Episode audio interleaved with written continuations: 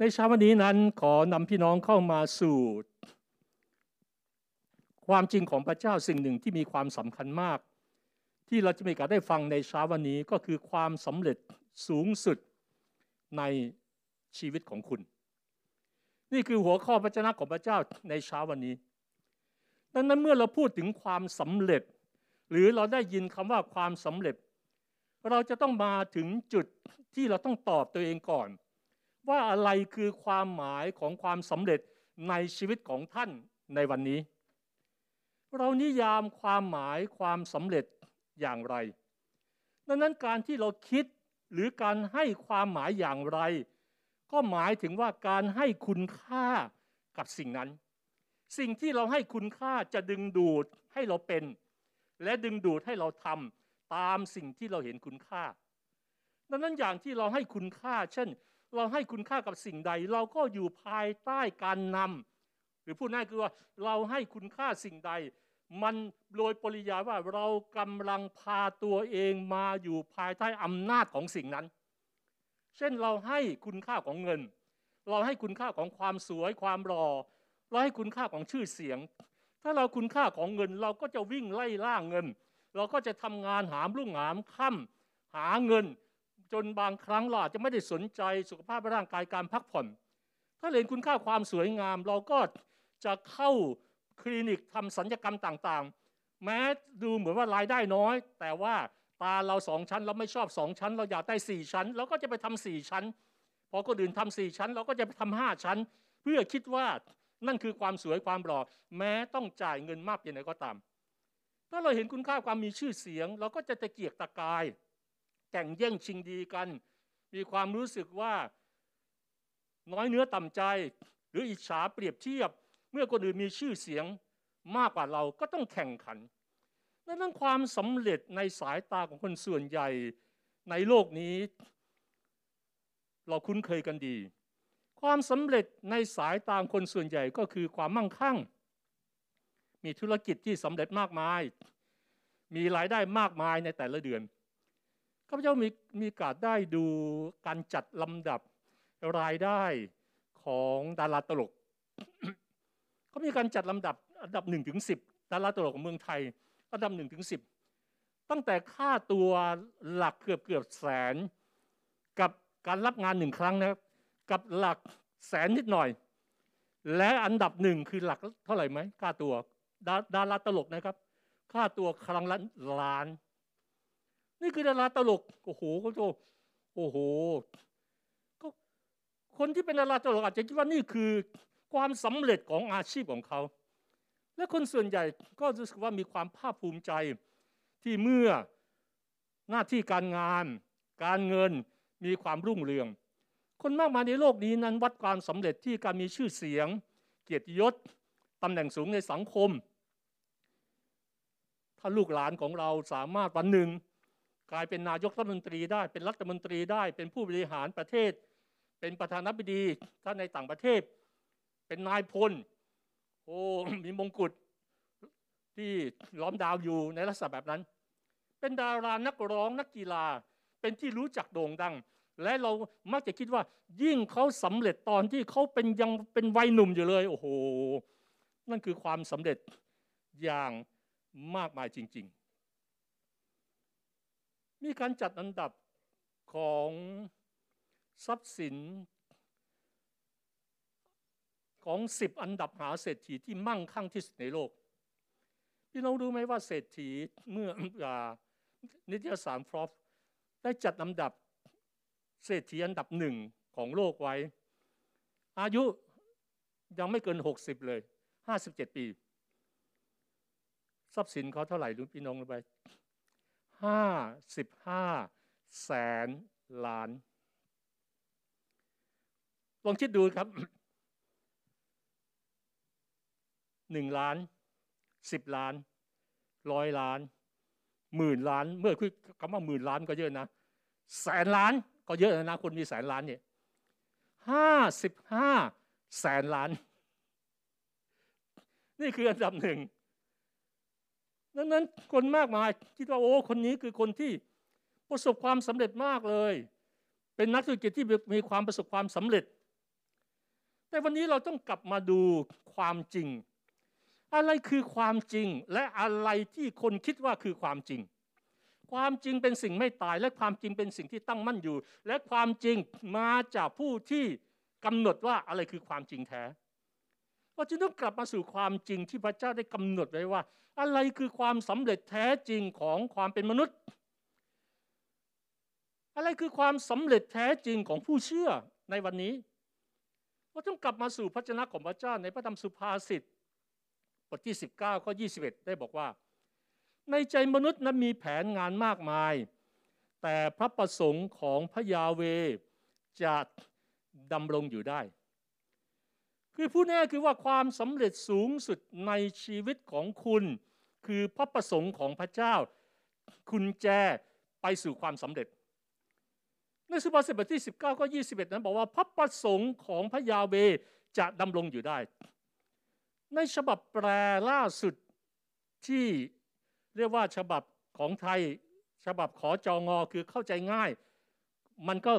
แปลความให้ง่ายขึ้นอีกว่ามนุษย์มีแผนมากมายในใจแต่แผนที่สำเร็จคือแผนของพระยาเวห์แสดงว่าแผนของพระเจ้าไม่มีวันล้มเหลวแผนของพระเจ้าจะสำเร็จเสมอแม้แผนการของมนุษย์มากมายที่คิดว่ามั่นคงก็ล้มเหลวแล้วล้มเหลวอีกพี่น้องลองคิดดูดีว่าใครจะคิดว่างานหน้าที่การงานมากมายที่เคยคิดว่ามั่นคงแต่เดี๋ยวนี้เป็นงานที่ไม่มั่นคงเลยเมื่อก่อนใครคิดว่าโอ้โหงานใครเป็นนายแบงค์ใครทำงานธนาคารใคร ทำงานเป็นแอร์โฮสเตสใครทำงานเป็นกัปตันโอ้โหมีเงินเดือนมากมายในอดีตเป็นแบบนั้นจริงๆร่ำรวยมากมายแต่เดี๋ยวนี้กลายเป็นสิ่งที่ต้องลุ้นว่าเมื่อไหร่จะถูกออกจากงานเมื่อไหร่จะถูกลดเงินเดือนในเช้าวันนี้นั้นเราต้องมาถึงจุดที่เข้าใจว่าพระเจ้าปรารถนาให้เราทุกคนนั้นพบจุดประสงค์ของตนเองในพระเจ้าและสำเร็จตามนั้นเมื่อไหร่ก็ตามที่เรามีความมุ่งมั่นปรารถนาและการรู้ว่าเราเป็นใครเป็นสิ่งสำคัญเพื่อเราจะใช้ชีวิตอย่างสมบูรณ์ที่สุดในโลกนี้ในความเป็นจริงนั้นเราต้องเข้าใจหลักการแห่งพระประสงค์ของพระเจ้าก่อนเพราะหลักการแห่งพระประสงค์ของพระเจ้าเป็นเหมือนสมอที่มั่นคงที่จะช่วยทำให้ชีวิตของเรานั้นไม่เบี่ยงซ้ายไม่เบี่ยงขวาคือว่าเสียศูนย์ไปจากการทรงสร้างของพระเจ้าเพื่อเราจะดำเนินชีวิตจากความจริงของพระเจ้ามิฉะนั้นเราก็จะตกหลุมพรางของความสับสนของโลกนี้อย่างที่หลายคนกำลังตกหลุมพรางอยู่ในเวลานี้ไม่ว่าชีวิตส่วนตัวของเขาการมีครอบครัวของเขาหน้าที่การงานของเขาถ้าเราไม่วางแผนชีวิตของเราตามจุดประสงค์ที่พระเจ้าสร้างเราแผนทั้งหมดของเราจะไร้ผลเราจะไม่สามารถดำเนินได้อย่างเต็มศักยภาพและเราจะไม่มีวันประสบความสำเร็จเราอาจจะไล่ล่าเป้าหมายที่ยิ่งใหญ่มากมายเป็นเศรษฐีของโลกนี้มีชื่อเสียงประสบความสำเร็จเข้าส่วนร่วมในการดำเนินแต่สิ่งต่างๆนั้นพี่น้องรู้ว่ามันเป็นสิ่งที่นำเราไปสู่วิถีของเรียกว่าอันตรายของชีวิตเรามีเพียงชีวิตเดียวและเราไม่สามารถทำให้ชีวิตนั้นมีคุณค่าจนกว่าเราจะสำเร็จหรือบรรลุจุดประสงค์ชีวิตของเราในสิ่งที่พระเจ้าสร้างมาเราอาจจะเกิดมาในสภาพที่แตกต่างกันบางคนเกิดมาไม่ดีเกิดมาในสภาพครอบครัวที่ยากลำบากเกิดมาอย่างไรก็ตามเราเลือกเกิดไม่ได้แต่เราเลือกที่จะจบสวยได้เราเลือกที่จะจบดีได้เราเลือกที่จะจบสำเร็จได้พระเจ้ามีพระประสงค์สำหรับชีวิตของเราก่อนที่เราจะมีแผนการสำหรับตัวเองพี่น้องรู้ไหมฟังดีๆนะพระเจ้ามีเป้าประสงค์สำหรับชีวิตของคุณก่อนที่คุณจะมีแผนสำหรับตัวเองและบางครั้งที่แผนของคุณต้องล้มเหลวก็เพื่อเป้าประสงค์ของพระองค์จะสำหรับคุณจะมีชัยชนะพระเจ้ายอมให้แผนของคุณล้มเหลวเพื่อแผนของพระองค์ ที่สำเร็จจะสำเร็จในชีวิตของคุณมาร์ค ทเวนเขาได้กล่าวคำหนึ่งบอกว่าวันที่สำคัญที่สุดในชีวิตของคนมีอยู่สองวันวันแรกคือวันที่คุณเกิดมาเมื่อคุณลืมตามองโลกร้องแว่แว่แว่นั่นแหละเป็นวันสำคัญที่มีบางชีวิตเกิดมาในโลกนี้และวันที่สองคือวันที่คุณค้นพบว่าทำไมคุณเกิดมาคุณจะไม่มีทางสำเร็จจนคุณตอบได้ว่าทำไมคุณจึงเกิดมาคนมากมายมาเพียงครึ่งเดียวมีวันสำคัญเพียงแค่วันเดียวคือเขาเกิดมาแล้วก็ถามว่าฉันเกิดมาทำไมอ่ะแล้วถ้าไม่รู้จักพระเจ้าและตายแล้วจะไปไหนอ่ะชีวิตคืออะไรอ่ะทำไมโลกนี้มีปัญหาอย่างมากมายจริงๆเลยนี่คือคำถามของคนส่วนใหญ่ใช่ไหมที่เมื่อเขาเจอปัญหาความยากลำบากเพราะว่าเขาตอบคำถามที่สองไม่ได้ทำไมเขาเกิดมาวันนี้คุณตอบได้ไหมทำไมคุณเกิดมาตาใจคุณไม่มีวันชัดเจนจนกว่าคุณชัดเจนในแผนการของพระเจ้าสำหรับชีวิตของคุณก่อนและบางครั้งพระเจ้าจึงต้องแทรกแซงเข้ามาผ่านบางสิ่งเพื่อช่วยคุณไงไม่นั้นคุณก็ยังดันทุลังไปเรื่อยๆในแต่ละวันในชีวิตของคุณตื่นเช้าโอเคเป็นเหมือนงานรูทีนไปทำงานโอเคเสร็จกลับบ้านโอเคพักผ่อนนอนหลับวันรุ่งขึ้นตื่นมามันก็หมุนเวียนแบบเนี้ยแต่ก็ถามไม่ไปทำงานทำไมเราไม่ไปทำงานเพียงแค่รายได้มามาเลี้ยงกระเพาะหรือทำให้เรามีปัจจัยที่ดำเนินชีวิตอยู่ได้ประเด็นคำถามก็คือว่าคุณใช้ชีวิตของคุณอย่างไรอ่ะในฐานะลูกของพระเจ้าคุณใช้ชีวิตของคุณอย่างไรในฐานะลูกของพระเจ้าพี่น้องลองตอบตัวเองสิว่าในฐานะที่ท่านเป็นผู้เชื่อเรากลับเข้ามาใกล้ตัวเรามากขึ้นคุณใช้ชีวิตอย่างไรในฐานะลูกของพระเจ้าพี่ลองดูไหมว่าคำตอบที่ทุกคนมักจะตอบผมหนูดิฉันลุงป้าน้าอาอยากทำตามน้ำพระทัยพระเจ้าเป็นคำตอบที่คุ้นไหมมันคุ้นเพราะว่าเราก็เคยตอบแบบนี้ใช่ไหมและโดยเฉพาะเราซึ่งเพิ่งเป็นผู้เชื่อเรามักจะตอบว่าผมอยากทำตามน้ำพระทัยพระเจ้าอ่ะวิลเลียมเชกสเปียร์กวีเอกชาวอังกฤษและเป็นกวีเอกของโลกที่มีชื่อเสียงวิลเลียมวิลเลียมเชกสเปียร์ได้บอกว่า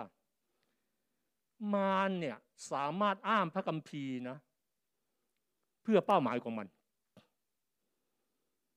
มารสามารถอ้างพระคัมภีร์เพื่อเป้าหมายของมันพี่น้องเชลิ่งขอบคุณพระเจ้าที่เราไม่ใช่มารขอบคุณพระเจ้าที่เราเป็นลูกของพระเจ้าลูกของพระเจ้าอย่าอ้างพระคัมภีร์เพื่อเป้าหมายของตัวเราเองถ้าเราไม่เข้าใจและความหมายเช่นนั้นจริงๆถ้าเราไม่เข้าใจว่าชีวิตของเราอยากทำตามน้ำพระทัยพระเจ้าอย่าพึ่งเป่าประกาศเราหมายความว่าอย่างนั้นจริงๆไหมและเราปรารถนาที่จะทำตามอย่างนั้นจริงๆไหมความเชื่อคริสเตียนไม่ใช่การอ้างพระคัมภีร์แต่เป็นการทำตามพระคัมภีร์คนมากมายชอบอ้างพระคัมภีร์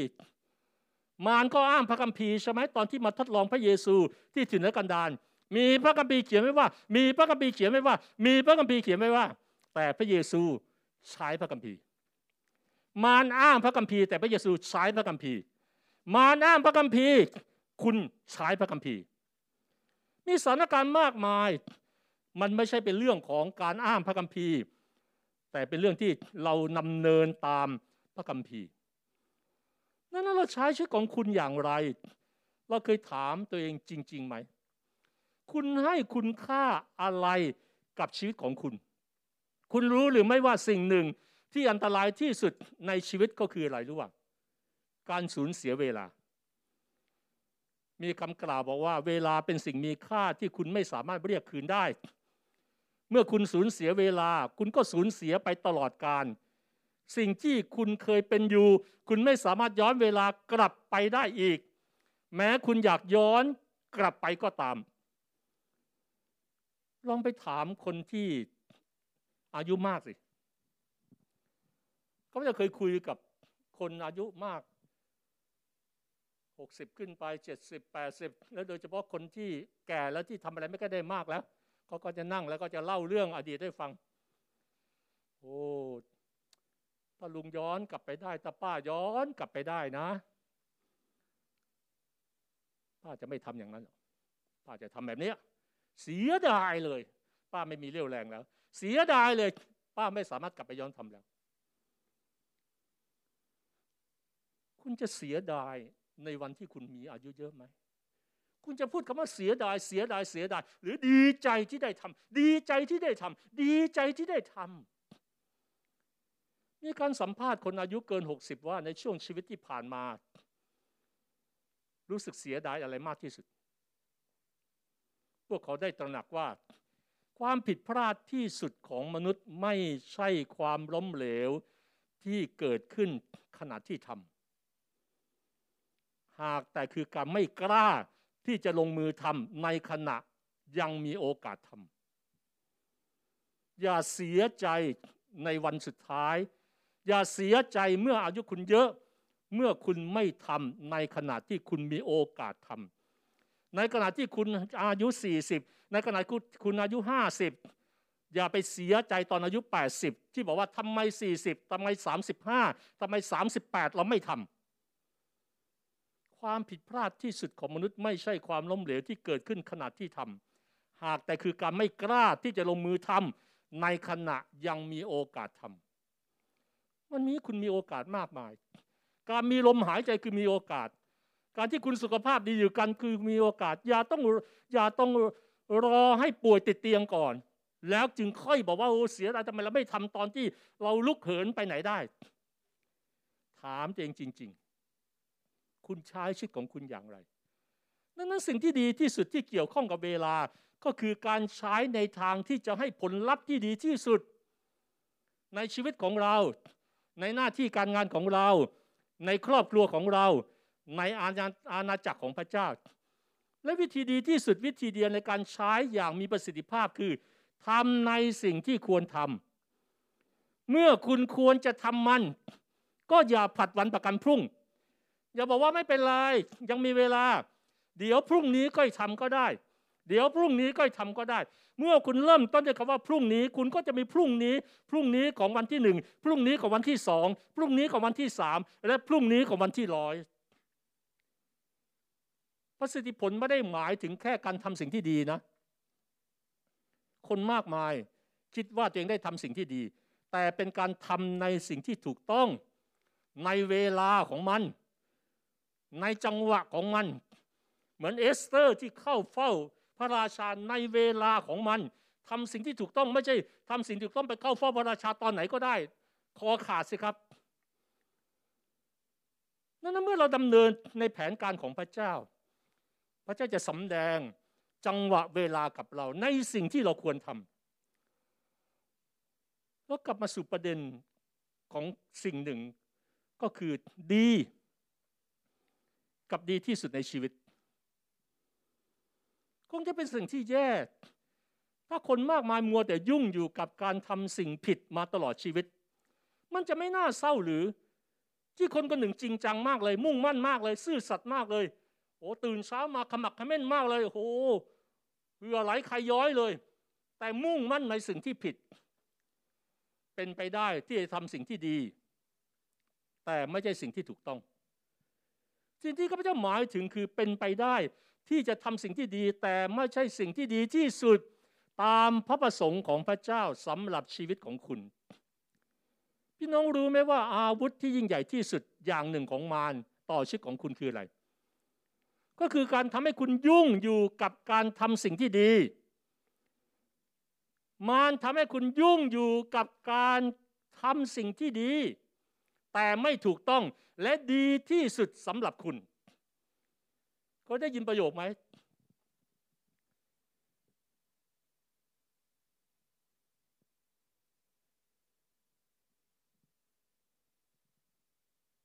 ศัตรู ของสิ่งที่ดีกว่า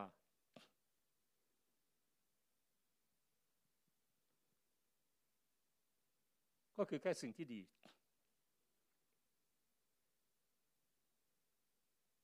เราเลยไม่ได้สิ่งที่ดีกว่าและศัตรูของสิ่งที่ดีที่สุดก็คือเป็นแค่ดีกว่าแล้วก็หยุดอยู่แค่นี้พอแล้วและคนมากมายทำไมไม่สามารถไปเหนือคนอื่นไปเพราะมองคนอื่นว่าใครใครเขาก็ทำแบบนี้เราอย่าเกินหน้าเกินตาพี่น้องพระเจ้าอยากให้คนของพระเจ้าออกมาแนวหน้าพระเจ้าอยากให้พี่น้องครอบครัวยูซีออกมาแนวหน้าในการทำสิ่งต่างๆเพื่อแผนการและเพื่ออาณาจักรของพระเจ้าพระเจ้าสร้างเราแต่ละคนด้วยจุดประสงค์และจุดประสงค์นั้นคือสิ่งที่ใช่สำหรับเราเหมือนพระเยซูร้องว่าใช่เลยผมใช่เลยอ่ะซึ่งว่าพระเยซูได้เป็นปุโรหิตในสภาเซเนดินสภาสูงสุดและศาลของชาวยิวถามว่าเป็นสิ่งที่ดีมากไหมโอ้เป็นสิ่งที่ดีเลยพระเยซูขึ้นไปเป็นสมาชิกของสภาเป็นเหมือนรัฐมนตรีของสภาดีมากซึ่งว่าพระเยซูกลายมาเป็นสมาชิกของพวกซาดูสีและเป็นหนึ่งในผู้นำในโครงสร้างทางสังคมของกาลิลีและยูเดียเป็นสิ่งที่ดีไหมดีซึ่งว่าพระเยซูกลายมาเป็นนักสังคมสงเคราะห์ช่วยคนยากจนโอ้ให้อาหารผู้คนมากมายทุกวันเลยออกไปแจกขนมปังออกไปแจกปลาเป็นสิ่งที่ดีไหมดีอย่างแน่นอนส่วนว่าพระองค์ทรงอุทิศทุกๆชั่วโมงเพื่อรักษาคนป่วยและทำให้คนตายเป็นขึ้นคงเป็นเรื่องที่ดีใช่ไหมดีแต่นั่นเป็นแผนการและพระประสงค์ของพระเยซูในการมาในโลกนี้ไหมมีครั้งหนึ่งที่พระเยซูเริ่มบอกสาวกว่าพระองค์จะไปที่ไม้กางเขนพระองค์จะถูกตรึงเราสาวกพอได้ยินนะก็ไม่ต้องการได้ยินสิ่งนั้นเปโตรนะมาสะกิดพระเยซูพระเยซูช่วยมาทางนี้หน่อยออกไปคุยกันหน่อยพระองค์มาหน่อยมีเรื่องข้องใจในสิ่งที่พระองค์พูดอ่ะและพอห่างไกลจากเราสาวกคนอื่นเปโตรก็บอกว่าอย่านะพระองค์ไม่นะไม่ได้เด็ดขาดนะพระองค์สิ่งนี้จะเกิดขึ้นกับพระองค์ไม่ได้นะถ้าพระองค์ไปไม้กางเขนมันจะเกิดอะไรขึ้นโอ้วุ่นวายตายเลยอ่ะพวกเราจะไม่มีผ้าจานอ่ะปฏิญาณของสาวกต่อพระประสงค์ของพระเยซูคืออะไรพระเยซูพระองค์คิดอะไรอ่ะพระองค์พูดอะไรอ่ะเอาความคิดนี้ออกมาจากใจของพระองค์พระองค์ไม่ตายพระองค์จะไม่มีวันตายแต่พระเยซูหันกลับมาและตำหนิพวกเขาด้วยมุมมองแคบๆของพวกเขาในข้อยี่สิบสามนั้นพระเยซูหันมาพูดกับเปโตรไอ้ซาตานถอยไปเลยเจ้าเป็นอุปสรรคสำหรับเราเจ้าไม่ได้คำนึงถึงสิ่งต่างๆของพระเจ้าแต่กลายเป็นสิ่งขัดขวางของมนุษย์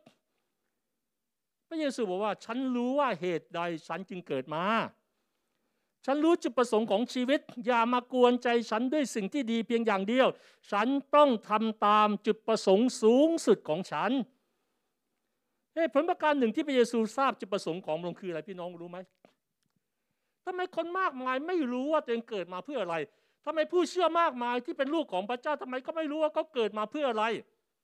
เพราะพระเยซูแสวงหาพระเจ้าอย่างต่อเนื่องพระองค์สื่อสารกับพระเจ้าพระบิดาอย่างต่อเนื่องพระองค์รับการเปิดเผยการสำแดงจากพระเจ้าพระบิดา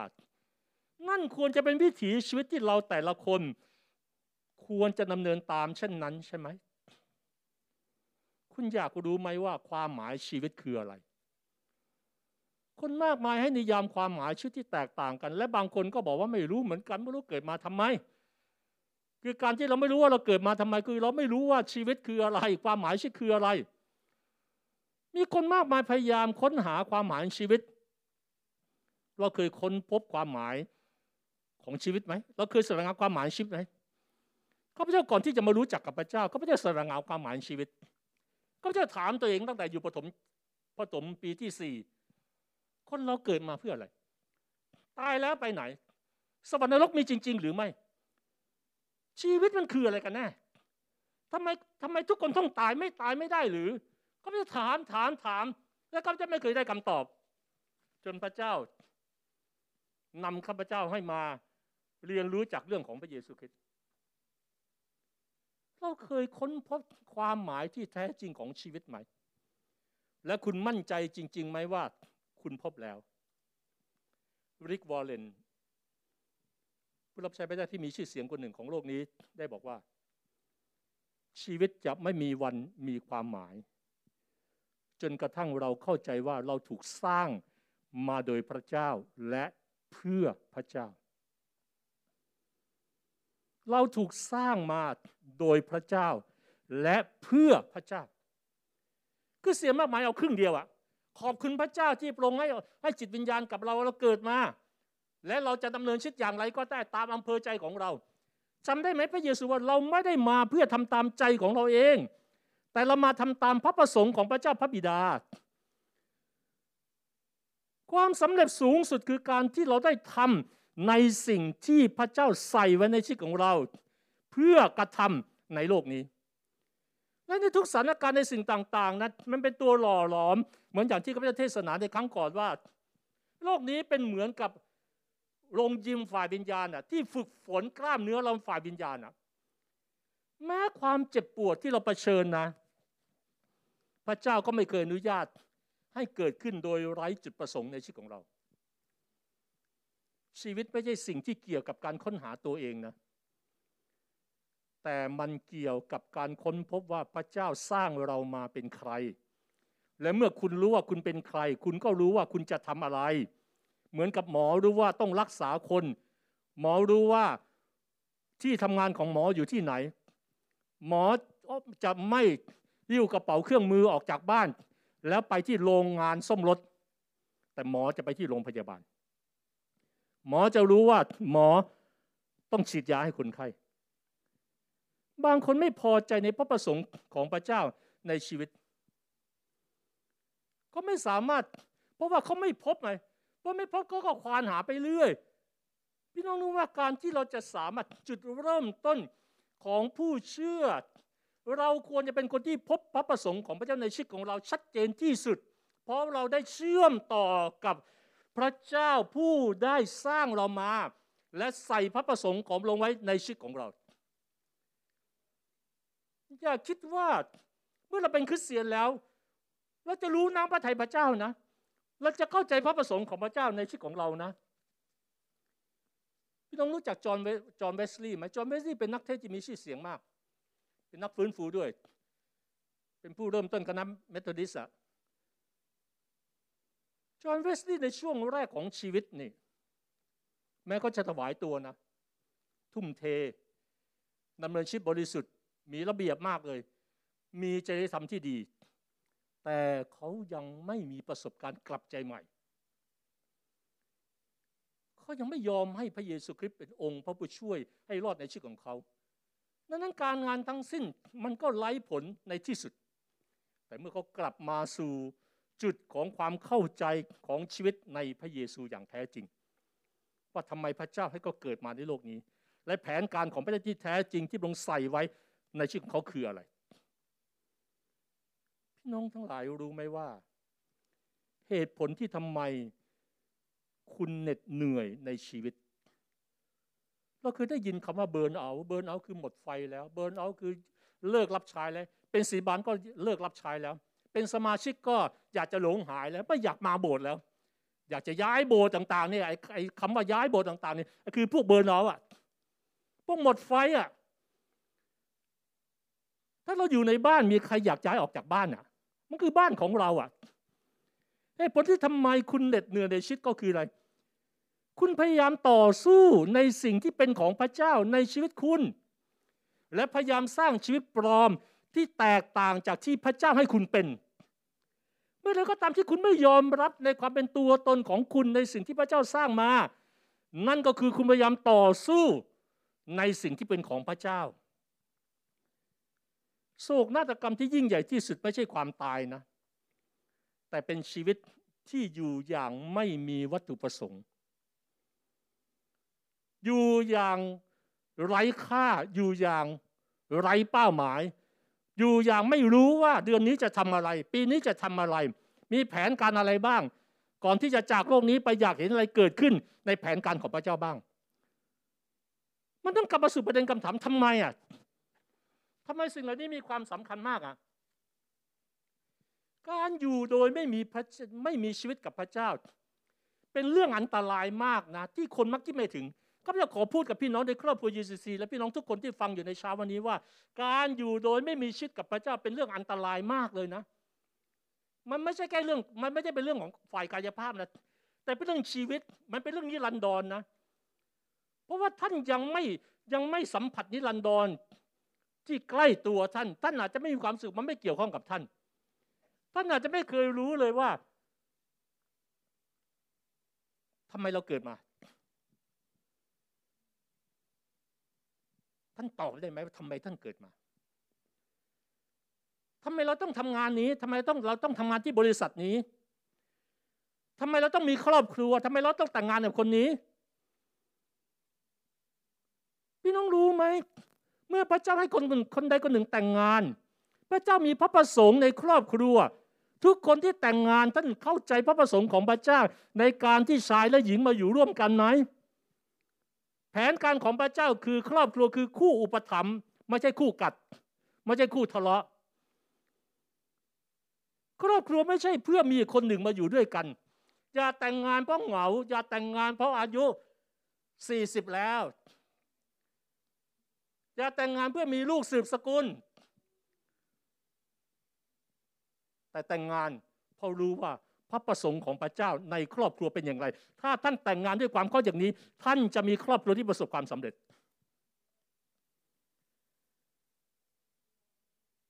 ถ้าคุณไม่รู้จักกับพระเจ้าคุณจะไม่มีทางรู้เหตุผลในการดำเนินอยู่ของคุณและถ้าคุณไม่รู้ว่าตัวเองเกิดมาทำไมคุณก็จะใช้ชีวิตที่ผิดพลาดอย่างสิ้นเชิงข้าพเจ้าไม่ได้พูดถึงชีวิตที่เลวร้ายนะมีคนมากมายที่ไม่มีพระเจ้าก็ดูเหมือนดำเนินชีวิตโยดีประสบความสำเร็จมากมายในสายตาของโลกนี้มีคนดีๆมากมายที่ใฝ่หาความสัมพันธ์การงานและเป้าหมายในชีวิตซึ่งไม่เหมาะกับพวกเขาสิ่งที่เราต้องคำนึงถึงคือการใช้ชีวิตอย่างมีความหมายในการเกิดมาและชีวิตของเราจะมีประสิทธิผลและมีประสิทธิภาพและวิธีเดียวที่จะมีชีวิตที่สมบูรณ์ก็คือการรู้ว่าคุณเกิดมาทำไมนั่นแหละจะเป็นสิ่งที่ช่วยคุณบรรลุวัตถุประสงค์ชีวิตของคุณหรือเป้าประสงค์ของพระเจ้าขอวกมาถึงผู้หญิงหน่อยมีผู้หญิงมากมาย ที่บอกว่าทำไมหนูยังไม่เจอน้ำพระทัยพระเจ้าเพราะอายุหนูก็ป่านนี้แล้วหนูต้องมองหาผู้ชายสักคนหนึ่งหนูต้องพยายามจะมองคนดีๆหน่อยสิอย่างน้อยเพื่อจะได้แต่งงานมีคำกล่าวหนึ่งบอกว่าผู้หญิงที่เดินอย่างมีเป้าประสงค์ไม่ต้องไล่ล่าคนหรือโอกาสความชัดเจนของเธอทำให้ผู้คนและโอกาสไล่ตามเธอเขาไม่อยากให้ผู้หญิงมากมายที่ยังเป็นโสดอยู่ในครอบครัว ยู ซี ซี มีครอบครัวเพราะว่าทุกคนมีช้อยให้เลือกเยอะเลยใครสนใจเราลงทะเบียนไว้ก่อนเดี๋ยวจะพิจารณาเพราะเราชัดเจนมากเลยเราไม่ได้เลือกผู้ชายมาเพื่อเป็นคนขับรถเราไม่ได้เลือกผู้ชายมาเพื่อมาทำงานบ้านเราไม่เลือกผู้ชายมาเพื่อเป็นพ่อของลูกเท่านั้นแต่เราเลือกมาเพื่อพระประสงค์ของพระเจ้าในความเป็นครอบครัวเราสองคนร่วมกันประสบความสำเร็จนั่นคือครอบครัวที่เราอยากสร้าง ยู ซี ซี นั่นคือนิยามที่เราอยากเห็นและเรากำลังอยู่ในกระบวนการขั้นตอนของจุดเริ่มต้นอย่าดูหมิ่นในวันเล็กน้อยอย่าดูหมิ่นในสิ่งที่ดูเหมือนล้มลุกคลุกคลานอยู่เหมือนครอบครัวของท่านครอบครัวมีครอบครัวไหนที่แต่งงานได้ราบรื่นไหมไม่มีครอบครัวไหนที่แต่งงานราบรื่นแต่เป็นการปรับตัวเป็นความเข้าใจเป็นการอภัยต่อกันและกันเป็นการหยิบยื่นความรักให้แก่กันและกันเป็นการอดทนต่อกันและกันเป็นการช่วยซึ่งกันและกันไม่ใช่ซ้ำเติมกันและกันเราจะสำเร็จเป้าประสงค์ชีวิตของเราอย่างไร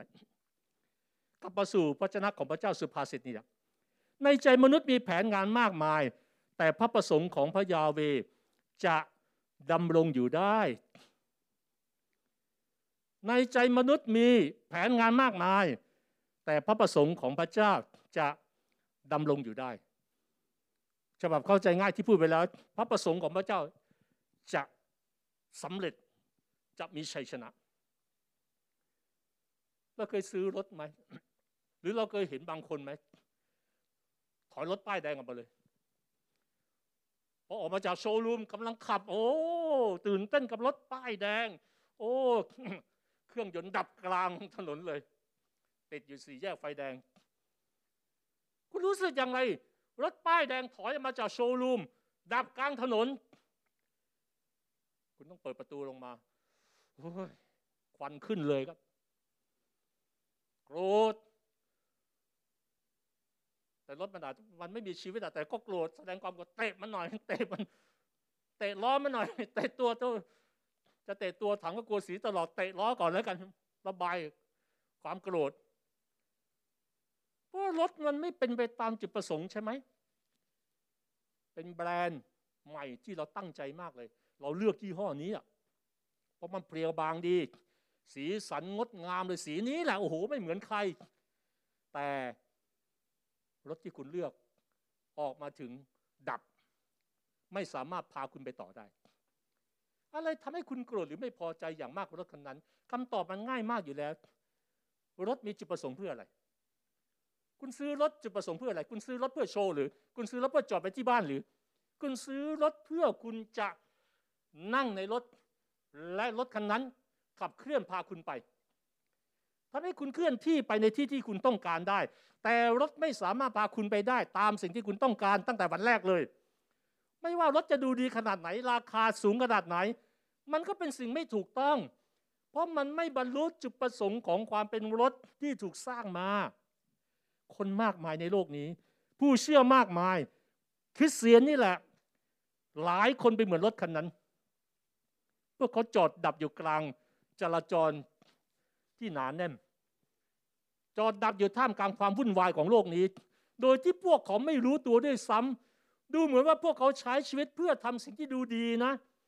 แต่ไม่รู้จักกับพระเจ้าไม่ได้รู้จักกับพระเจ้าการรู้จักไม่เนี่ยหมายความว่าไม่ได้เชื่อว่าพระเจ้ามีจริงนะไม่รู้จักพระเจ้าเหมือนที่เราว่าเธอไม่ได้รู้จักฉันเลย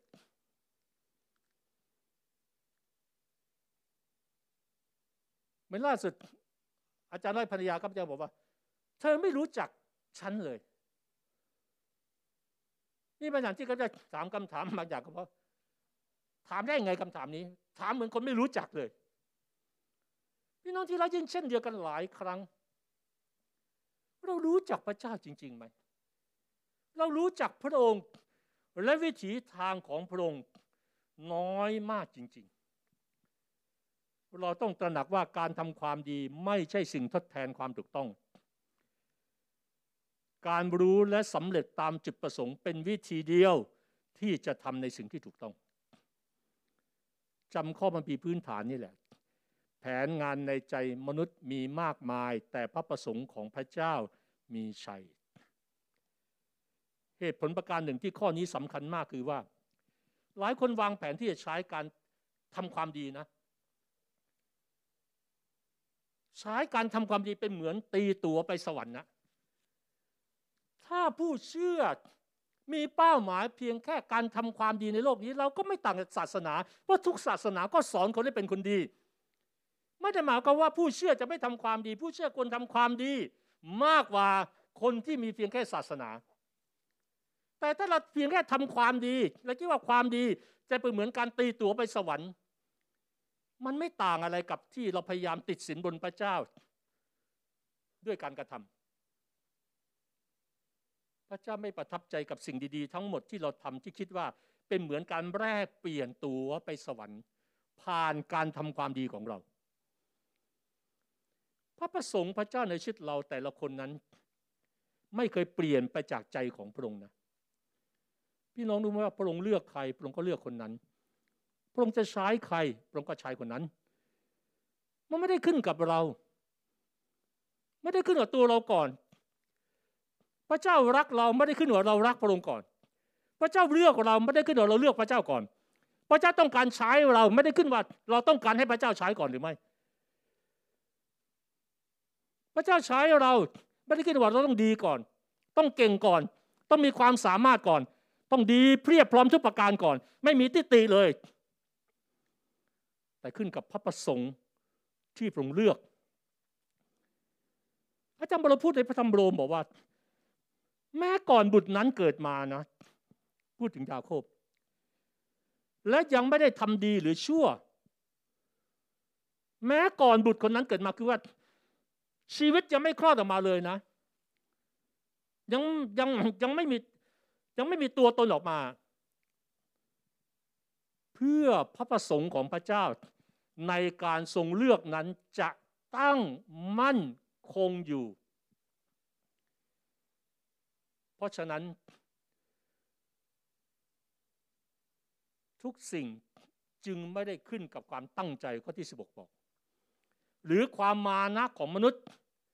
แต่ขึ้นกับพระเมตตาของพระเจ้าทุกสิ่งจึงไม่ได้ขึ้นกับความตั้งใจหรือความเพียรพยายามของเราแต่ขึ้นกับพระเมตตาของพระเจ้าและพระองค์เฝ้ารอคอยให้เราทำสิ่งที่พระองค์ปรารถนาให้เราทำตั้งแต่แรกหลายคนที่เบี่ยงเบนไปกลับมาเถิดกลับมาสู่เส้นทางของพระเจ้าหลงตามโลกไปแล้วกลับมาสู่แผนการของพระเจ้าเพื่อท่านจะมองโลกและดำเนินในโลกอย่างเหมาะสมเราอยู่ในโลกแต่ไม่เป็นของโลกอย่าเป็นของโลกแล้วเราอยู่ในโลกแต่ไม่เป็นของโลกแต่สามารถส่งผลอิทธิพลต่อโลกนี้ในทางที่ดีการค้นพบจุดประสงค์ของเราช่วยเราเลิกใช้ชีวิตอย่างว่างเปล่าการค้นพบจุดประสงค์ของพระเจ้าที่เราตอบได้ว่าเราเกิดมาทำไมพระเจ้าเราทำอะไรในโลกนี้เราจะไม่ใช้ชีวิตไร้ค่าไปวันๆเราจะเริ่มเติมเต็มศักยภาพของเราอย่างไรก็ตามเราต้องระวังไม่หลงทางหรือเบี่ยงเบนไปเมื่อการเวลาผ่านไปและวิธีที่ดีที่สุดพี่น้องไหมวิธีดีที่สุดในการทำลายชีวิตของใครบางคนเนี่ยไม่ใช่การฆ่าเขาให้ตายนะแต่คือการหันเหหรือเบี่ยงเบนความสนใจของบุคคลนั้นจากจุดประสงค์ที่แท้จริงของเขาหรือเธอถ้าเราทำให้คนคนหนึ่งไม่สามารถทำในสิ่งที่เขาเกิดมาเพื่อจะทำนั่นคือการทำลายชีวิตของเขาแล้วบางครั้งผู้คนรอบข้างเราอาจจะเป็นทีมงานของเราพ่อแม่ของเราสามีของเราภรรยาของเราลูกของเราญาติพี่น้องของเราเพื่อนสนิทของเราพวกเขาก็อาจจะทำเช่นนั้นโดยไม่ได้ตั้งใจถามว่ามันเป็นไปได้เป็นไปได้เราเห็นหลักการความจริงนี้จากชีวิตของเปโตรและพระเยซูใช่ไหมอย่างไรก็ตามไม่ว่าผู้คนจะพยายามเบี่ยงเบนความสนใจของเราจากความตั้งใจที่ดีที่สุดหรือแย่ที่สุดเราต้องเรียนรู้ที่จะคงความแน่วแน่ไว้ในพระประสงค์ของพระเจ้าที่สร้างเรามาดังนั้นเราจึงต้องดำเนินอย่างมั่นคงในเป้าประสงค์ของชีวิตของคุณเราเห็นตัวอย่างที่ชัดเจนมากของบุคคลคนหนึ่งที่เราสามารถเรียนแบบได้ว่าเขาสามารถดำเนินอย่างมั่นคงในเป้าประสงค์ของพระเจ้าได้อย่างไรคือเนห์มีเนห์มีสำเร็จจุดมุ่งหมายสำคัญในชีวิตของเขาในการที่เขาเกิดมาแต่พี่น้องรู้ไหมระหว่างทางนะเนห์มีถูกชักจูงให้เบี่ยงเบนออกไปตลอดเวลาเนห์มีนั้นถูกเนรเทศไปอยู่ต่างแดนไปรับใช้กษัตริย์แห่งเปอร์เซียและเมื่อเขาได้ยินข่าวว่ากรุงเยรูซาเล็มนั้นยังอยู่ในสภาพทรุดโทรมเขามีภาระใจเขามีหัวใจเขารู้สึกไม่สบายใจกับข่าวข่าวนั้นเขาไม่จะบอกว่าโอเคใครจะไปก็ไปไม่ใช่เรื่องของเขาไม่ใช่เรื่องของฉันเขาตัดสินใจว่าฉันต้องกลับไปซ่อมแซมเมืองดังนั้นก็จึงอธิษฐานและได้รับอนุญาตจากกษัตริย์ให้กลับไปสร้างกำแพงเยรูซาเล็มขึ้นใหม่อะไรเกิดขึ้นเมื่อเรากลับมาเชื่อมต่อกับพระประสงค์ของพระเจ้าในสิ่งที่พระเจ้าเรียกเรามาความโปรดปรานของพระเจ้า เกิดขึ้นกับเขาความโปรดปรานของพระเจ้าอยู่ในแผนการของเขาเพราะนี่คือจุดประสงค์ที่เนมีถูกสร้างมาเขาไปและเริ่มสร้างกำแพงขึ้นใหม่โดยได้รับการช่วยเหลือจากชาวยิวที่เหลืออยู่ในกรุงเยรูซาเล็มดังนั้นถ้าเรากลับมาสู่แผนการพระประสงค์ของพระเจ้ามันจะมีความโปรดปรานของพระเจ้าเสมออย่ากลัวว่าพระเจ้าทอดทิ้งเราอย่ากลัวว่าพระเจ้าไม่อยู่กับเราพระเจ้ามีความโปรดปรานของพระองค์สำหรับคนของพระองค์ในทุกสิ่งที่เขากระทำเพื่อพระนามของพระองค์แต่ในความโปรดปรานนั้นอย่างไรก็ตามมีบางคนที่ไม่ชอบใจมีบางคนจากบริเวณโดยรอบไม่ชอบสิ่งที่เนหมีทำและพวกเขาพยายามจะหยุดยั้งเนหมีพวกเขาเยาะเย้ยใส่ร้ายเนหมีแต่เนหมีสัตย์ซื่อทำงานต่อไปพวกเขาสมคบกันจะฆ่าเนหมีแต่มี เวลาจะทำร้ายคนที่สร้างกำแพงเนหมีก็เรียนรู้ให้คนทำงานถืออาวุธและทำงานต่อไปเพื่อป้องกันการขัดขวางพวกเขาพยายามทำให้เนหมีเต็มไปด้วยความกลัวเพื่อจะหนีเอาตัวรอดและหนึ่งในสิ่งสุดท้ายที่พวกเขาพยายามทำคืออะไรบ้างอาจจะเป็นวิธีที่มีประสิทธิภาพมากที่สุดใช้การขู่ก็แล้วใช้การ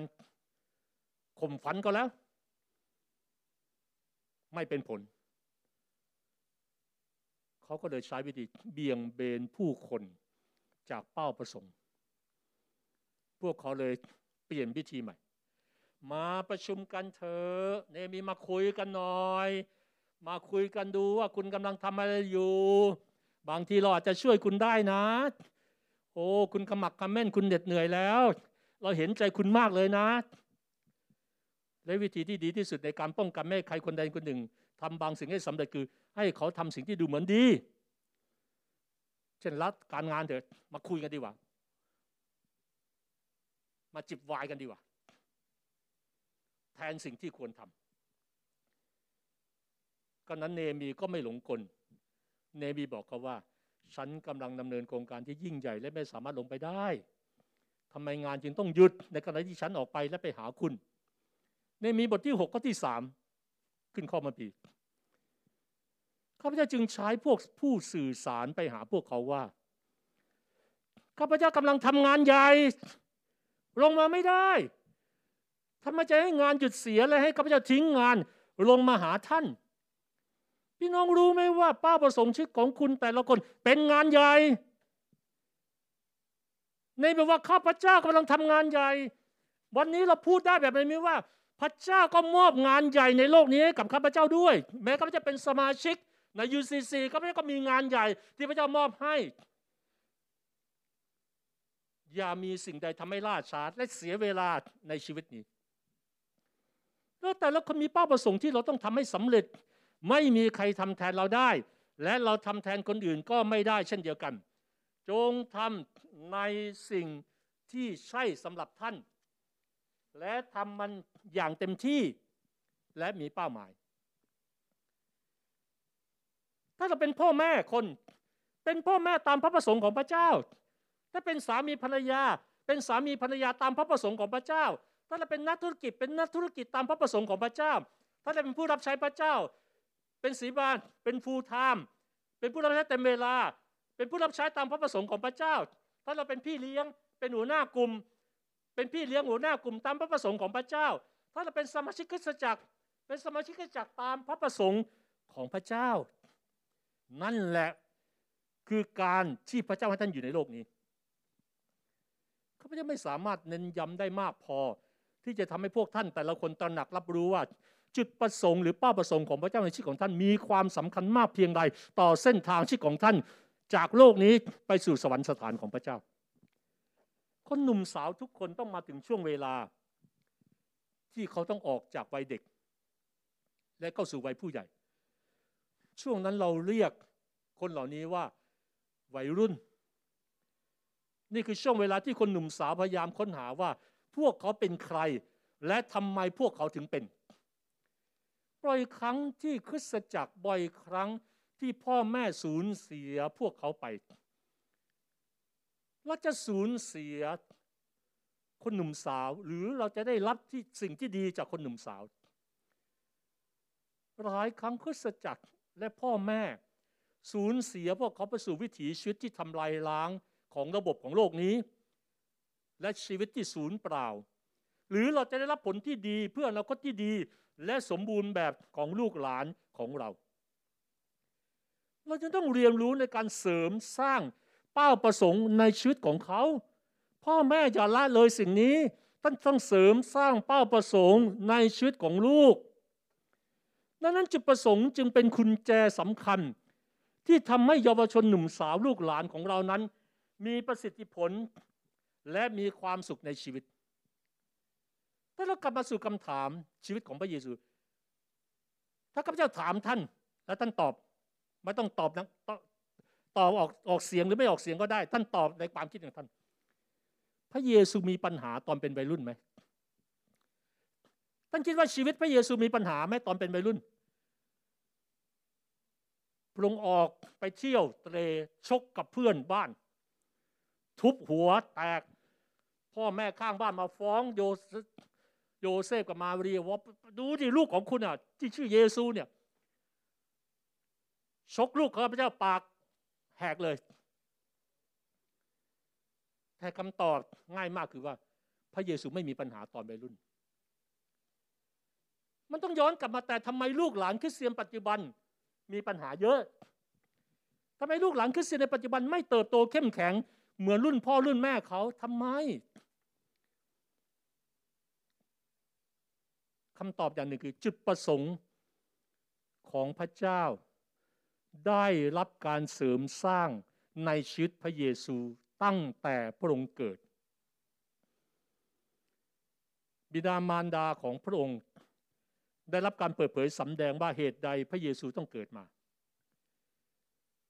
ยังไงก็ตามข้าพเจ้าเชื่อว่าพระเจ้ารักที่พ่อแม่ทุกคนรู้จักพระองค์อย่างดีเพื่อพวกเขาจะได้มีความคิดเกี่ยวกับเป้าหมายชีวิตของลูกของพวกเขาเราเคยถามพระเจ้าไหมว่าทำไมพระเจ้าให้ลูกคนนี้เกิดมาพระเจ้ามีพระประสงค์อะไรในชีวิตของเขาเหมือนที่พระเจ้าเปิดเผยว่าพระเยซูเกิดมาเพื่ออะไรส่วนมากคนที่กำลังเป็นพ่อแม่แต่งงานกำลังตั้งครรภ์หรือคนที่มีลูกแล้วมักให้ความสำคัญกับเด็กในเรื่องสุขภาพร่างกายเรื่องอาหารการกินเรื่องการเรียนจะให้เขาเข้าโรงเรียนที่ไหนดีแต่เปอร์เซ็นต์น้อยมากที่พ่อแม่ผู้เชื่อจะเตรียมอะไรสำหรับฝ่ายจิตใจและจิตวิญญาณของลูกในความเป็นจริงแล้วขณะที่เด็กอยู่ในครรภ์นั้นเขาสามารถรับรู้ซึมซับสิ่งที่เราสั่งสอนหรือสิ่งที่เราป้อนถ้อยคำในชีวิตเพื่อเสริมอนาคตที่ดีทั้งในด้านจิตใจจิตวิญญาณในชีวิตของเขาได้ถ้าพ่อแม่เรียนรู้เมื่อขณะที่ตั้งครรภ์แม่รูปรูปท้องของตัวเองและพูดกับลูกอยู่ที่ตั้งที่อยู่ในมดลูกอยู่ในครรภ์บอกว่าพระเจ้ารักลูกนะขอบคุณพระเจ้าที่พระเจ้าประทานลูกคนนี้มาอยู่ในท้องของแม่และแม่ก็รักลูกนะแม่รักลูกเหมือนอย่างที่พระเจ้ารักลูกพูดกับเขาพูดกับเขาร้องเพลงร่วมกับเขาเมื่อท่านนมัสการเอามือแตะเบาๆที่ท้องของท่านนมัสการด้วยกันนะลูกวันนี้แม้ลูกยังเปล่งเสียงไม่ได้แต่จิตวิญญาณลูกนมัสการพระเจ้าร่วมกับแม่ได้เพราะฉะนั้นคำพูดที่กล่าวว่าเด็กเลี้ยงได้แต่กายจิตใจเลี้ยงไม่ได้ไม่ไม่เป็นความจริงเด็กจะดีหรือไม่ดีนั้นอยู่ที่พ่อแม่สอนหรือฝึกเขาในยามที่ก็เกิดจนถึงวัยเด็กก่อนที่เขาจะเป็นผู้ใหญ่เฉลยธรรมบัญญัติบทที่หกข้อที่หกถึงเก้านี่คือสิ่งที่พระเจ้าให้หลักการกับพ่อแม่คนอิสราเอลไว้และหลักการนี้คือหลักการของพ่อแม่ในปัจจุบันนี้ด้วยจงให้ถ้อยคำเหล่านี้ที่ข้าพเจ้าบัญชาท่านอยู่ในใจของท่านและท่านจงสอนถ้อยคำเหล่านั้นแก่บุตรหลานของท่านและจงพูดถึงถ้อยคำเหล่านั้นเพื่อเมื่อท่านนั่งอยู่ในบ้านเดินอยู่ตามทางนอนลงหรือลุกขึ้นจงเอาถ้อยคำเหล่านี้ผูกไว้ที่มือของท่านเป็นหมายสำคัญและคาดไว้ที่หน้าผากของท่านเป็นสัญลักษณ์และจงเขียนถ้อยคำเหล่านี้ไว้ที่เสาประตูบ้านและที่ประตูของท่านดูสิ่งที่พระเจ้าย้ำดิจงสอนจงพูดจงผูกไว้ที่มือเป็นเหมือนสำแดงผูกไว้ที่มือเหมือนว่าให้มันสะท้อนออกไปเป็นการกระทำด้วย ให้ลูกเห็นว่าสิ่งที่พระเจ้าบอกนั้นมันทำอย่างไรเขียนต้อยคำนี้ไว้ที่สองประตูบ้านให้ลูกเห็นให้ลูกสามารถสัมผัสได้มันจะเป็นสิ่งที่ดีเลยถ้าเป็นบ้านของเราเองติดข้อบังคับบ้างสิครับจะเป็นภาษาไทยภาษาอังกฤษข้อบังคับที่เกี่ยวกับความเติบโตของเด็กความรักของพระเจ้าที่มีต่อเขาในพระคัมภีร์เดิมนั้นได้ให้ความสำคัญกับครอบครัวที่พ่อแม่เองจะมีบทบาทในการสั่งสอนอบรมลูกในด้านของความเชื่อเป็นอย่างมากจึงได้มีการเน้นว่าผู้ใหญ่ในครอบครัวต้องส่งมอบความเชื่อต่อไปให้ลูกหลานของตนการส่งต่อความเชื่อเป็นเรื่องที่ต้องทำอย่างต่อเนื่องในวัยเด็กจะเป็นช่วงวัยที่พ่อแม่เองจะส่งต่อความเชื่อได้ดีการเริ่มต้นสอนและพูดถึงเรื่องความเชื่อตั้งแต่เด็กนั้นเป็นสิ่งที่สำคัญที่บ่งบอกว่าในอนาคตลูกจะเดินต่อไปในทางของพระเจ้าหรือไม่ถ้าพ่อแม่ไม่สอนเขาเป็นเด็กตั้งแต่เป็นเด็กโลกนี้ก็จะสอนเขาเพื่อนเขาก็จะสอนเขาสังคมระบบของโลกนี้จะสอนเขาหรือเป็นเพียงแค่คริสเตียนในนามแต่การดำเนินชีวิตก็ไม่แตกต่างจากคนที่ไม่เชื่อเพราะว่าการกระทำอะไรที่บ่อยๆและปลูกฝังลูกตั้งแต่ยังเด็กนั้นหรือว่าในช่วงที่กำลังเรียนรู้หรือในวัยที่สอนได้จะทำให้เด็กนั้นซึมซับเอาความเชื่อเหล่านั้นเข้ามาในชีวิตและสิ่งเหล่านั้นจะกลายเป็นสิ่งที่มีส่วนสำคัญในการสร้างชีวิตและมุ่งมั่นที่จะเดินตามความเชื่อของพ่อแม่คือการเชื่อและมั่นคงในพระเยซูคริสต์ต่อไปพระเจ้าให้หลักการและลงเป็นแบบอย่างที่ให้ไว้กับคนของพระเจ้าอย่างที่พูดแล้วในเฉลยธรรมบัญญัติหรือในพระธรรมสดุดีเช่นสดุดีบท สาม สองเราจะแนะนำและสอนเจ้าถึงทางที่เจ้าควรจะเดินไปเราจะให้คำปรึกษาแก่เจ้าและเฝ้าดูเจ้าอยู่นั่นคือบทบาทของพระเจ้าใช่ไหมพระเจ้าปรารถนาให้พ่อแม่ทุกคนทั้งพ่อแม่ในฝ่ายวิญญาณด้วยไม่ละเลยสิ่งนี้พ่อแม่ฝ่ายวิญญาณในเช้าวันนี้พี่เลี้ยงหัวหน้ากลุ่มหัวหน้าโซนผู้ที่มีบทบาททั้งหมดคือพี่เลี้ยงคือพ่อแม่ฝ่ายวิญญาณพ่อแม่ในฝ่ายธรรมชาติแม่บางคนที่กำลังตั้งครรภ์อยู่พ่อแม่ที่มีลูกกำลังเด็กอยู่หรือกำลังเติบโตเป็นวัยรุ่นเราจะแนะนำและสอนถึงทางที่เจ้าควรจะเดินไปเราจะให้คำปรึกษาพ่อแม่ได้แนะนำลูกไหมพ่อแม่ได้สอนลูกไหมพ่อแม่คำปรึกษาลูกไหมพ่อแม่ได้เฝ้าดูพฤติกรรมของลูกไหมสุภาษิตบทที่ ยี่สิบสองจงฝึกเด็กในทางที่เขาควรจะเดินไปและเมื่อเขาเป็นผู้ใหญ่เขาจะไม่พลาดจากทางนั้นเด็กจะไม่มีวันหลงหายเด็กจะไม่วันพลาดจากทางของพระเจ้าถ้าเราฝึกอบรมเขาสอนเขาตั้งแต่เขาเป็นเด็กพระคัมภีร์บอกว่าเมื่อเขาเติบใหญ่เมื่อเขาเป็นผู้ใหญ่อะไรคือสิ่งที่พ่อแม่กำลังส่งผ่านความเชื่อวันนี้พ่อแม่ทั้งหลายที่นั่งฟังอยู่อะไรคือสิ่งที่ท่านกำลังส่งต่อความเชื่อกับลูกของท่านท่านทำอะไรบ้างในการส่งต่อความเชื่อในชีวิตของลูกในบ้านของท่านให้กับลูกของท่านในบ้านของท่านลูกของท่านอยากอ่านพระคัมภีร์ไหมท่านสอนพระคัมภีร์ลูกตอนไหนในแต่ละสัปดาห์เขามีพระคัมภีร์ฉบับของตัวเองไหมที่เขาเลือกเองว่าลูกอยากได้พระคัมภีร์เล่มนี้แล้วก็เริ่มต้นอ่านท่านเคยฝึกการท่องข้อบัญญัติกับลูกของท่านบ้างไหมท่านเคยเล่นเกมทายพระคัมภีร์กับลูกบ้างไหมเขาอธิษฐานกับพระเจ้าเป็นไหมเขามีประสบการณ์ส่วนตัวกับพระเจ้าตั้งแต่เป็นเด็กไหมเขารู้ไหมว่าพระเยซูคือใครและสำคัญอย่างไรกับชีวิตของเขาเขามีเพลงโปรดในการนมัสการไหมระหว่างเพลงในโลกนี้กับเพลงพระเจ้าเขาร้องเพลงไหนได้มากกว่ากันเขาเข้าใจการถวายทรัพย์ไหมเขาเคยมีส่วนในการถวายทรัพย์ให้พระเจ้าด้วยตัวเองไหมเมื่อเขาไปคริสตจักรเด็กอีกสิ่งหนึ่งคริสตจักร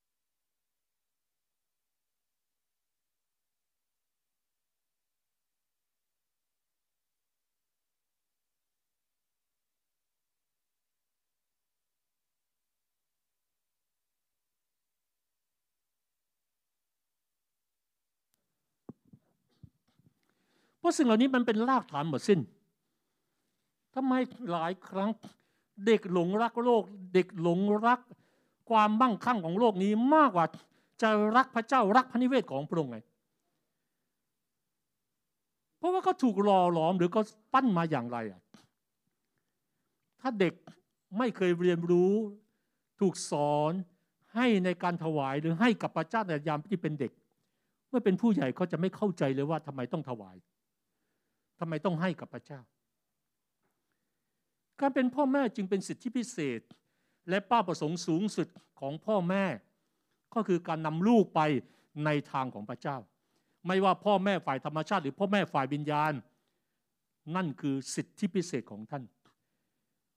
ข้าพเจ้าขอหนุนใจพ่อแม่ฝ่ายวิญญาณในคริสตจักรหัวหน้าโซนพี่เลี้ยงหัวหน้ากลุ่มนั่นคือสิทธิพิเศษของท่านในการนำคนไปใต้การดูแลของท่านไปพ่อแม่ฝ่ายธรรมชาตินั่นคือสิทธิพิเศษของท่านที่พระเจ้าประทานลูกไว้ในอ้อมกอดของท่านไม่ได้ขึ้นกับจำนวนกี่คนแต่ขึ้นกับว่าท่านรักเขาเหมือนอย่างที่พระเจ้ารักไหม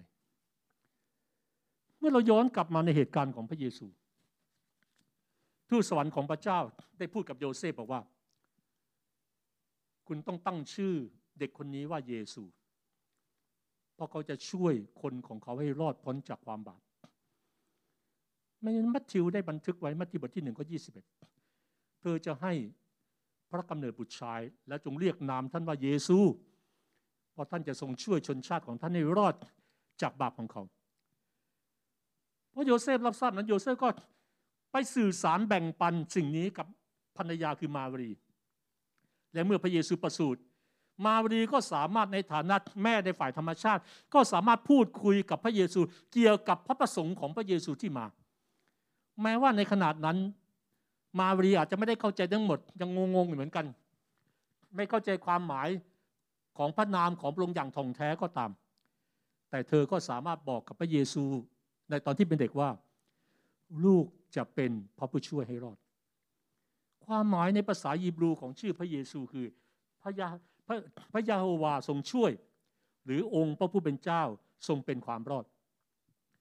ดังนั้นโดยพื้นฐานและชื่อของพระเยซูหมายถึงผู้ช่วยรอดเมื่อเขายังเป็นเด็กเพื่อนของพระเยซูจะพูดกับพระองค์ว่ามาแล้วพระผู้ช่วยรอดออกมาเล่นกับเราคือความหมายชื่อเยซูบิดามารดาของพระเยซูจะบอกกับพระองค์ว่าพระผู้ช่วยรอดคือเมื่อเรียกเยซูก็คือว่าพระผู้ช่วยรอดมาทานข้าวเย็นได้เลยเมื่อผู้คนได้ยินว่าพระองค์เสด็จมาพวกเขาจะพูดว่านั่นคุณพระเยซูใช่ไหมวันนี้คุณเป็นอย่างไรบ้างพระผู้ช่วยรอดชื่อของพระองค์ชื่อของเยซูถูกเรียกมันเป็นตัวย้ำว่านั่นคือพระประสงค์ของพระเจ้าสำหรับพระองค์แต่ทว่ามันไม่ใช่แค่ชื่อที่เรียกนะเมื่อพระองค์ทรงได้ยินชื่อที่คนเรียกมันไม่ใช่แค่ชื่อหรือเสียงที่เรียกแต่มันเป็นเหตุผลของการเป็นอยู่ของพระองค์ในโลกนี้ดังนั้นเมื่อพระองค์เติบโตขึ้นมาโดยมีจิตประสงค์นั้นอยู่ในหัวใจของพระองค์ตั้งแต่เด็กเมื่อพระเยซูอายุสิบสองปีพระองค์เสด็จไปยังกรุงเยรูซาเล็มกับพ่อแม่เพื่อเฉลิมฉลองเทศกาลปัสกาเราจำเหตุการณ์ได้เมื่องานเลี้ยงสิ้นสุดลงเทศกาลสิ้นสุดลงพ่อแม่ในฝ่ายธรรมชาติเดินทางกลับแล้วและคิดว่าพระเยซูก็เดินทางกลับได้ด้วยคงอยู่ท่ามกลางหมู่ญาติและเพื่อนกลุ่มใหญ่ที่กำลังเดินทางกลับแต่เดินทางมา ระหว่างทางเอ้าพระเยซูหายไปไหนพวกเขาจึงกลับไปยังกรุงเยรูซาเล็มและที่สุดพบพระองค์ในลานพระวิหารเมื่อเจอพระเยซูพวกเขากล่าวว่าทำไมลูกถึงทิ้งเราไว้ลูกเอ๋ยทำไมลูกทำกับเราแบบนี้ลูกาบทที่สองข้อสี่สิบแปดนั้นบิดามารดาเมื่อเห็นแล้วก็ประหลาดใจมารดากล่าวว่าลูกเอ๋ยทำไมถึงทำกับเราอย่างนี้ดูสิพ่อกับแม่เที่ยวตามหาลูกด้วยความทุกข์ใจคำตอบของพระเยซูมีพลังมากเลยอายุสิบสองปีพระองค์สามารถพูดกับพ่อแม่ว่าฉันต้องในฉบับภาษาอังกฤษฉบับชิงเจมนั้นพวกครับฉันต้องเกี่ยวกับธุรกิจของพระบิดาของฉันมันไม่ใช่คำพูดที่ก้าวร้าวหรือไม่ให้เกียรติแต่ออกมาจากความจริงใจของความชัดเจนในหัวใจของเด็กคนหนึ่งที่ชื่อว่าเยซูลูกาบทที่สองข้อสี่สิบเก้าในฉบับแปลภาษาไทยบางฉบับแปลค่อนข้างดีกว่าบางฉบับ พระกุมารจึงตอบเขาทั้งสองว่าท่านเที่ยวหาฉันทำไมท่านไม่ทราบหรือว่าฉันต้องกระทำพระราชกิจแห่งพระบิดาของฉันฉันต้องกระทำพระราชกิจแห่งพระบิดาของฉันลูกาบทที่สองข้อสี่สิบเก้าในภาษาไทยแปลบอกว่าไม่รู้หรือว่าลูกต้องอยู่ในพระนิเวศของพระบิดามันความหมายยังดูเหมือนว่ากว้างๆแต่ไม่รู้หรือฉันต้องทำพระราชกิจแห่งพระบิดาของฉันพระเยซูมีความชัดเจนมากแม้ในยามที่ลงเป็นเด็กเมื่ออายุได้สิบสองปีพระเยซูจดจ่อกับพระประสงค์ของพระเจ้าอย่างชัดเจนนั่นเป็นวิธีการใช้ชีวิตที่น่าตื่นเต้นไม่ใช่หรือท่านตื่นเต้นไหมท่านจะตื่นเต้นไม่ได้ถ้าท่านไม่รู้ว่าพระประสงค์ของพระเจ้าคืออะไรท่านอายุเท่าไหร่แล้วอย่ายอมแพ้กับการมีชีวิตที่มีจุดมุ่งหมายไม่ว่าคุณจะอายุเท่าไหร่ก็ตามกลับมาจดจ่อกับสิ่งที่ถูกต้องในชีวิตของคุณในวันนี้คุณอายุเท่าไหร่คุณยังคงสงสัยอยู่ไหมเกี่ยวข้องอะไรกับสิ่งที่พ่อของคุณทำคุณยังสงสัยอยู่ไหมว่าพ่อของคุณทำธุรกิจประเภทไหนและคุณต้องมีส่วนในส่วนไหนในบริษัทคุณยังคงเปลี่ยนสิ่งสำคัญในชีวิตทุกๆสามปีหรือไม่ตอนนี้ข้าพเจ้าเป็นเด็กบ้านข้าพเจ้ามีธุรกิจประกอบเครื่องสีข้าวข้าพเจ้าก็ไม่เข้าใจหรอก ว่าทำไมพ่อกลับบ้านดึกพ่อทำอะไรไม่รู้ต่างๆตอนที่เป็นเด็กข้าพเจ้าไม่ไม่เข้าใจแต่เมื่อข้าพเจ้าเติบโตขึ้นเติบโตขึ้นข้าพเจ้าเริ่มเข้าใจมากขึ้นเข้าใจมากขึ้นเข้าใจมากขึ้นจนรู้ว่าทุกชิ้นส่วนของอุปกรณ์เครื่องสีมันทำงานและทำทำหน้าที่อย่างไรจนข้าพเจ้าปิดเทอมเขาจะมีส่วนในการผลิตอุปกรณ์ที่ใช้สีข้าวบางอย่างที่ลูกค้ามาสั่งผ่านบ้านของข้าพเจ้าคุณเพราะว่าคุณไม่สามารถที่ไปสู่โลกของพระเจ้าได้ถ้าคุณไม่เข้าใจเป้าประสงค์ที่แท้จริงบางคนอายุห้าสิบแล้วแต่ก็ยังไม่มั่นใจว่าสิ่งที่ทำมันใช่หรือไม่คุณยังต้องการย้ายงานเปลี่ยนงานหรือไม่ตอนอายุห้าสิบเขาจะรู้ว่ามันไม่ง่ายเลยที่จะมองตัวเองอย่างจริงจังแต่มันจำเป็นถ้าคุณปรารถนาจะค้นพบเป้าหมายที่แท้จริงของคุณในชีวิตคุณจะจดจ่อกับการทำงานที่มีความหมายเมื่อคุณเรียนรู้ว่าทำไมคุณจึงเกิดมาเพื่อทำสิ่งนั้นเขาจะได้อ่านบทความหนึ่งของอาจารย์ธงชัย ที่ได้โพสต์พูดถึงวุฒิภาวะฝ่ายวิญญาณหรือความเป็นผู้ใหญ่ในฝ่ายวิญญาณมันสอดคล้องบางอย่างกับเป้าประสงค์ของพระเจ้าอย่างน้อยห้าข้อเขาพูดถึงวุฒิภาวะฝ่ายวิญญาณสิบสองข้อในชีวิตของคนนั้นการที่เราค้นพบเป้าประสงค์ในชีวิตนั้นมันสะท้อนความเป็นผู้ใหญ่ของเราหลายครั้งคริสเตียนไม่ได้เป็นผู้ใหญ่ในฝ่ายวิญญาณเพียงพอเพราะเขาไม่รู้เป้าประสงค์ของการเกิดมาสิ่งแรกก็คือสัญญาณที่บอกว่าเรามีวุฒิภาวะฝ่ายวิญญาณหรือความเป็นผู้ใหญ่คุณมีเป้าหมายที่จะทำให้พระประสงค์ของพระเจ้าสำเร็จในชีวิตของคุณมันสอดคล้องกับเนื้อหาในเช้าวันนี้มีเป้าหมายอยากทำให้พระประสงค์ของพระเจ้าสำเร็จสองคุณทุ่มเทอุทิศชีวิตเพื่อให้บรรลุตามเป้าหมายนั้นทุ่มเทไหมทุ่มเทแรงกายแรงใจไหมหรือทำไปแบบเช้าชามเย็นชามไปเรื่อยๆสามคุณแน่วแน่เพื่อบรรลุเป้าหมายนั้นอย่างไม่วอกแวกไหมมีอะไรมาดึงใจคุณก็ไม่ไปตามสิ่งที่ดึงไหมสี่คุณมุ่งมั่นด้วยความเพียรอดทนจนกว่าจะบรรลุเป้าหมายไหมอดทนภาคเพียรไหมห้าคุณมีวินัยควบคุมตัวไม่ให้ผิดพลาดและพัฒนาตนเองจนสำเร็จตามเป้าหมายดังนั้นหลักการสำคัญในการค้นพบเป้าหมายเป็นสิ่งที่มีความสำคัญมากคุณจะค้นพบสิ่งที่ถูกต้องได้อย่างไรพระเจ้าได้ให้หลักการสำคัญแห่งเป้าประสงค์ของพระองค์เพื่อเราจะสามารถดำเนินชีวิตที่ประสบความสำเร็จเมื่อเราเข้าใจสิ่งนี้เราจะสามารถเขียนลงไปในแผ่นกระดาษติดไว้ที่กระจก ที่เราส่องหน้าเวลาเราแต่งตัวก่อนออกจากบ้านไปทำงานมองมันทุกเช้าพระประสงค์ของพระเจ้าคืออะไรในชีวิตของเราเขียนมันไว้ที่โต๊ะทำงานเขียนมันไว้เป็นแผ่นกระดาษที่ใช้ขั้นหน้าหนังสือในพระคัมภีร์หรือวรรณกรรมคริสเตียนที่เราอ่านเพื่อเตือนใจเราในยามที่เราที่ฐานอ่านพระวจนะของพระเจ้าเมื่อเราเข้าใจหลักการอย่างนี้ดังนั้นเราจะสามารถเรียนรู้และดำเนินชีวิตตามเป้าประสงค์ของพระเจ้าหลักการหนึ่งที่สำคัญมาก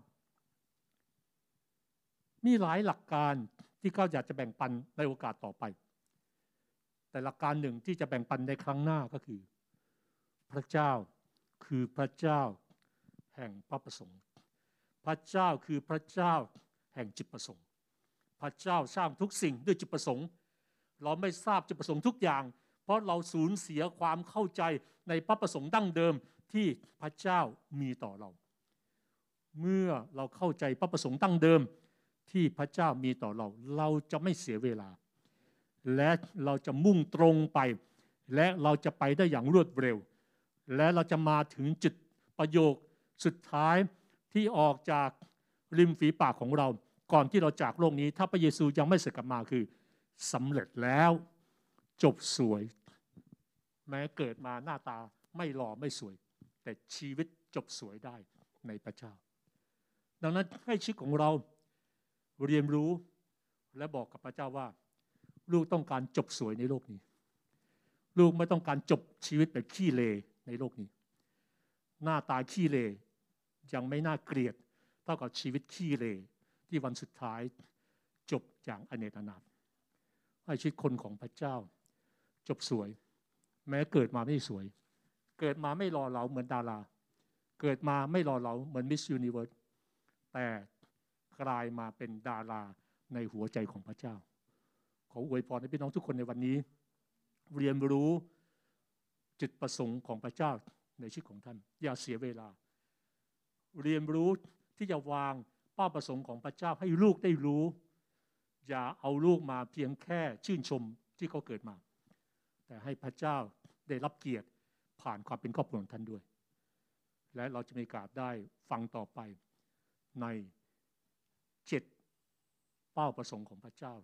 ที่มีต่อเราขอพระเจ้าอวยพรให้เราร่วมใจอธิษฐานครับพระเจ้าพระบิดาเราขอบคุณพระองค์ในเช้าวันนี้ที่พระองค์ได้สอนเราให้เรามีความเข้าใจในสิ่งต่างๆในชีวิตของเราในวันนี้ที่เราจะไม่ดำเนินไปอย่างปราศจากแผนการพระประสงค์ของพระเจ้าพระองค์ไม่เคยทำสิ่งใดโดยไร้เป้าหมายและแผนการของพระองค์นั้นที่จะตั้งมั่นอยู่และเมื่อเราตั้งมั่นในแผนการของพระเจ้า